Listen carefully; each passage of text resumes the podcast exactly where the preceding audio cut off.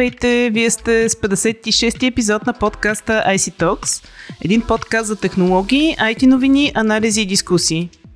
Аз съм Майя Бойчева, а гост на IC Talks днес е главният редактор на Computer.bg Владимир Владков. Преди броени дни излезе новината, че Viva.com е придобила 100% от капитала на два от така сравнително големите кабелни оператори в София, а именно а, Net1 и Comnet София. Влади, а, има ли вече повече яснота по сделките? Здравейте!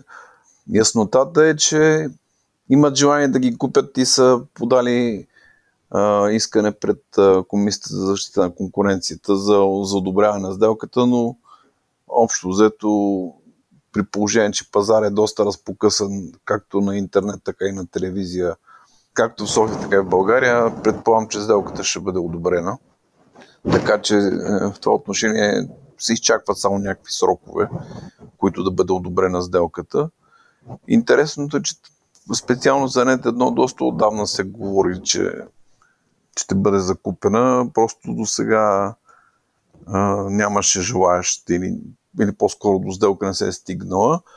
А второто е, че те такива сделки с по-малки оператори доста често се извършват без да се шуми много около тях, докато сега новите собственици на Viva.com предприеха доста активна кампания, обявявайки всички свои придобивки в България, включително вестници, нова телевизия и сайтовете, сега и тези два оператора. Така че ще видим как ще се развива от тук нататък пазара на специално на пакетни услуги, тъй като и Comnet и Net едно особено са сравнително големите доставчици на пакетни услуги като интернет и телевизия. В този ред на мисли, каква според теб е целта на сделката? Какви ще са ползите за Viva.com и от гледна точка на услуги и на пазар? От гледна точка на Viva.com това е придобиване на така сериозен брой абонати и сериозна мрежа допълнителна. До сега органичния растеж, т.е. самата компания да си изгражда мрежа в София, дава някакъв резултат, но не е чак толкова по-добър в сравнение, примерно, с това да закупи вече, вече готов доставчик. То това лечи и по данните на Комисията за регулиране на съобщенията. То доклада, последния доклад е за 2019 година, но там ясно си личи, че примерно по брой фиксирани абонати БТК е на първо място, но промяната между 2018 и 2019 е в някакви части от процента, както по отношение на приходите, така и по отношение на абонатите. Така че явно това не дава съществен резултат и затова предполагам, че са проучили всички възможни компании, които биха могли да допринесат за подобряване на пазарния дял, както по броя абонати, така и на а, приходи. И са избрали точно тези две компании. Не е тайна, че двете компании имат а, така сериозни финансови задължения, но предвид големите ресурси, които United Group явно разполага, не е проблем тези задължения да бъдат по-скоро не погасени, а поети, така че да се развива самата компания и в двете посоки, по отношение на фиксиран интернет и на платена телевизия по-бързо. От друга страна, доколкото си спомням, може би и ти си спомняш, че преди доста години имаше една компания, която се опита да, да обедини по-малките такива кабелни локал, локални интернет доставчици, поне в София, казваше се Airbytes. Тя работеше с доста сериозни пари от uh, Swiss Telecom. Както знаем, този опит се провали доста безславно, но тогава някакси си купуваха на кило тези мрежи, т.е. примерно няма значение нали, каква е мрежата, важното е да се обедини и на практика не успяха да постигнат нещо, освен че изчезнаха от пазари. Пазарът продължи да бъде раздробен и сега в момента е доста раздробен пазарът, тъй като пак по данни на, на КРС 51% е делът на всички останали, освен най-големите три, трима доставчика на на фиксиран интернет. Нали, това са BTK1 и Bulsat.com, като примерно на Bulsat.com явно, че голяма хапка, в смисъл, че не е интересно да се, да се закупи такъв оператор, който все пак е и доставчик на сателитна телевизия. А пък БТК от друга страна, освен оптичен, има и така наречен ADSL, но който все повече залязва. Така иначе фиксираните телефони, медните не са някакъв конкурент на, на оптичния интернет и на LAN интернета. Така че, общо това е логична стъпка да купят именно такива големи оператори и то в София. Има доста квартали, в които БТК може би не желая да, да изграждате първа мрежи при положение, че вече има направени. По-лесният вариант е бил да закупи вече готови мрежи. Сега не знам до какво степен покритието на БТК съвпада с, с нет едно. Сигурно има квартали, където се припокриват, но е въпрос на време нали, тези неща се изчистят техническите екипи, ще се разберат. А има ли още компании, кабелни оператори, които не са влезли в този процес на окрупняване? Спомена Bulsat.com. Ами Bulsat.com, те си изграждат техни си мрежи, които не знам дали при това положение техните финанси могат да продължат да, да инвестират именно в това. По-скоро някакво наследство от, от предишната стратегия, когато и Максим Зайко беше с тях, но общо взето всички останали са малки оператори, нали, опериращи в по няколко квартала, но с твърде разнородна мрежа.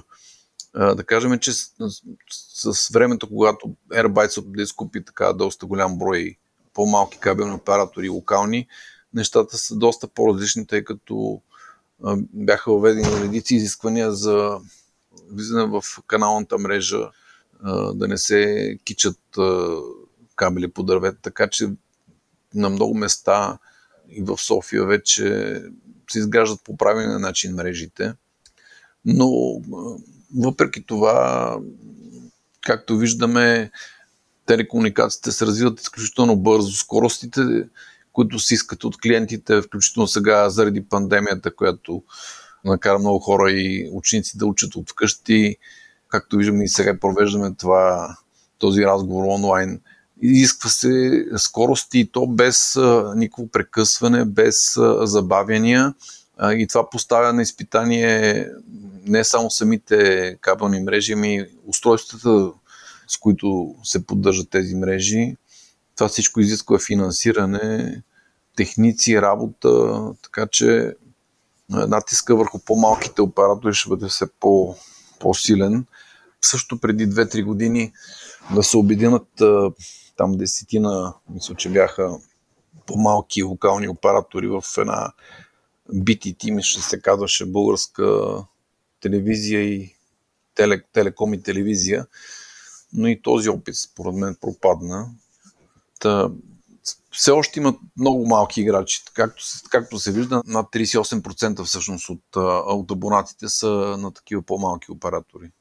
Специално за фиксирания интернет. За телевизията е подобна са нещата, но там вече се намесват и други технологии, като сателитна телевизия. Там, примерно, Булсатком държи най-голям дял с сателитна телевизия, въпреки че я едно и БТК също имат сателитно предлагане, не само IPTV, но пък от друга страна най-бързо растящия начин за получаване на телевизия е именно IP телевизията, тъй като там възможностите за на различни допълнителни услуги са най-големи. И още един малко по-общ въпрос. Тъй като спомена доклада на КРС, има ли размествания на телекомуникационния пазар? Какво се случва? Въобще какви тенденции се наблюдават?